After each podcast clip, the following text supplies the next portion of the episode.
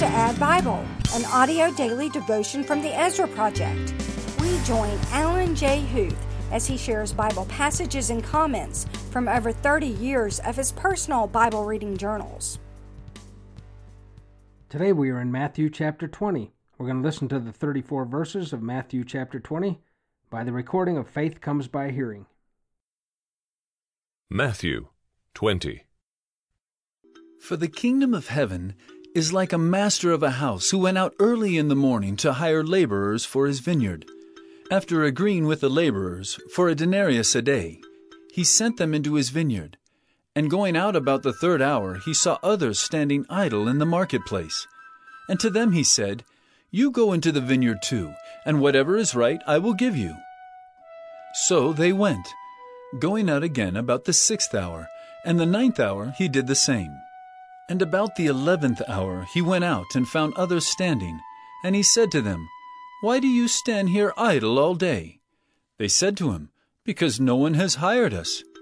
He said to them, You go into the vineyard too. And when evening came, the owner of the vineyard said to his foreman, Call the laborers and pay them their wages, beginning with the last up to the first. And when those hired about the eleventh hour came, each of them received a denarius. Now, when those hired first came, they thought they would receive more, but each of them also received a denarius. And on receiving it, they grumbled at the master of the house, saying, These last work only one hour, and you have made them equal to us, who have borne the burden of the day and the scorching heat. But he replied to one of them, Friend, I am doing you no wrong. Did you not agree with me for a denarius? Take what belongs to you and go. I choose to give to this last worker as I give to you. Am I not allowed to do what I choose with what belongs to me? Or do you begrudge my generosity? So the last will be first, and the first last. And as Jesus was going up to Jerusalem, he took the twelve disciples aside, and on the way he said to them, See, we are going up to Jerusalem. And the Son of Man will be delivered over to the chief priests and scribes, and they will condemn him to death, and deliver him over to the Gentiles to be mocked and flogged and crucified. And he will be raised on the third day. Then the mother of the sons of Zebedee came up to him with her sons, and kneeling before him, she asked him for something. And he said to her, What do you want? She said to him, Say that these two sons of mine are to sit, one at your right hand and one at your left, in your kingdom? Jesus answered, You do not know what you are asking. Are you able to drink the cup that I am to drink? They said to him, We are able.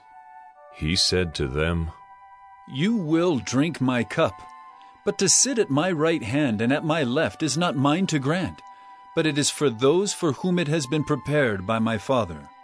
And when the ten heard it, they were indignant at the two brothers.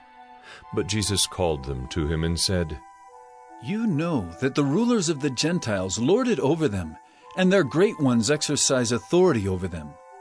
It shall not be so among you.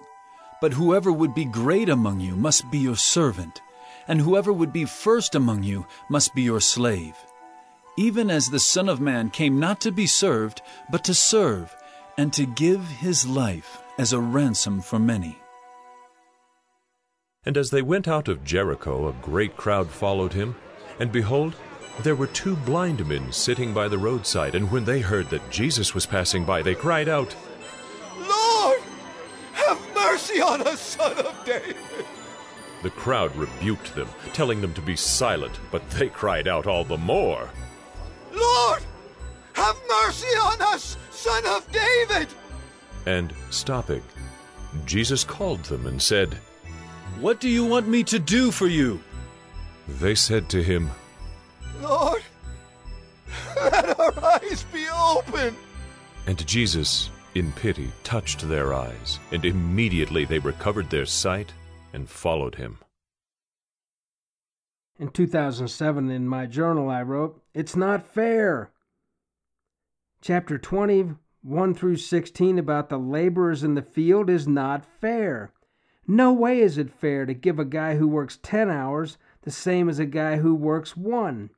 But the landowner did give me what we agreed to. But it's still not fair.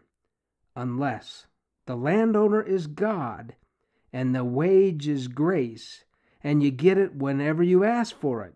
10 years old, 22, 52, 85, 98.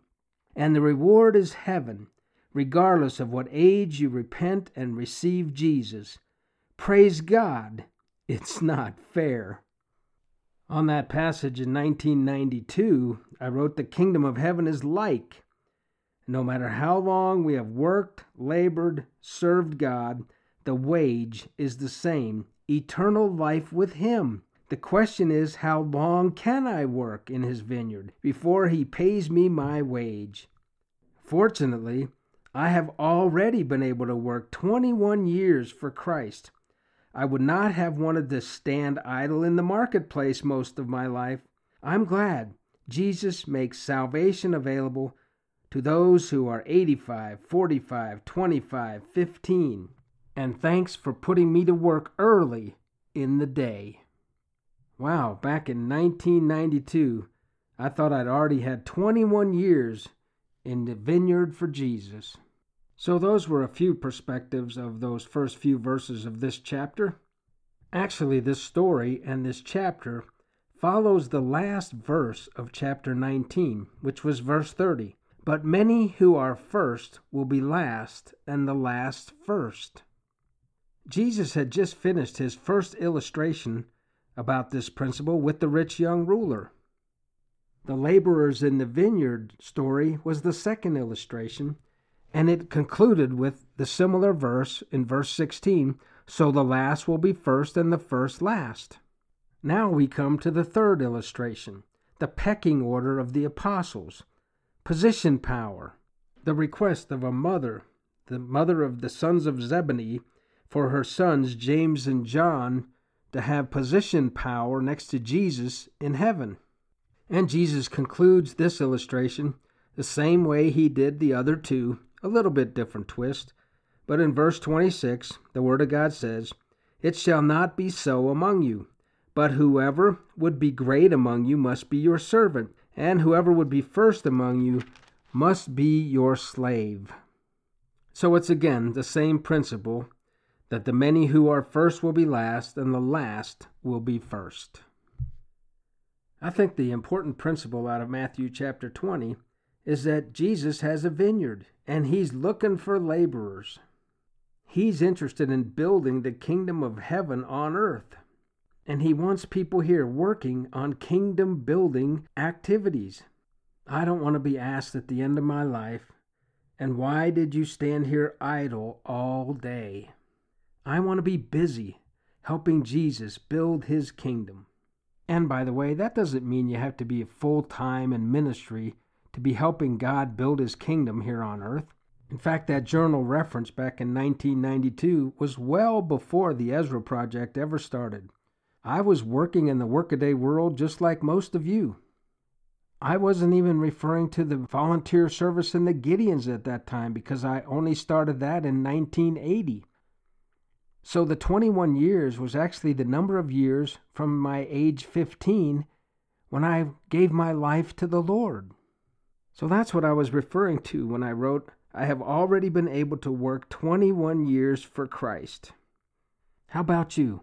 Since you gave your life to the Lord, since you've been saved, have you been helping God build his kingdom here on earth? If not, it's okay. He's still looking for laborers in his vineyard. You can start today, regardless of what age you are. Find something, find something that you can do to help build His kingdom here on earth. Don't stand here in your life on earth idle. He's looking to hire you, maybe even today.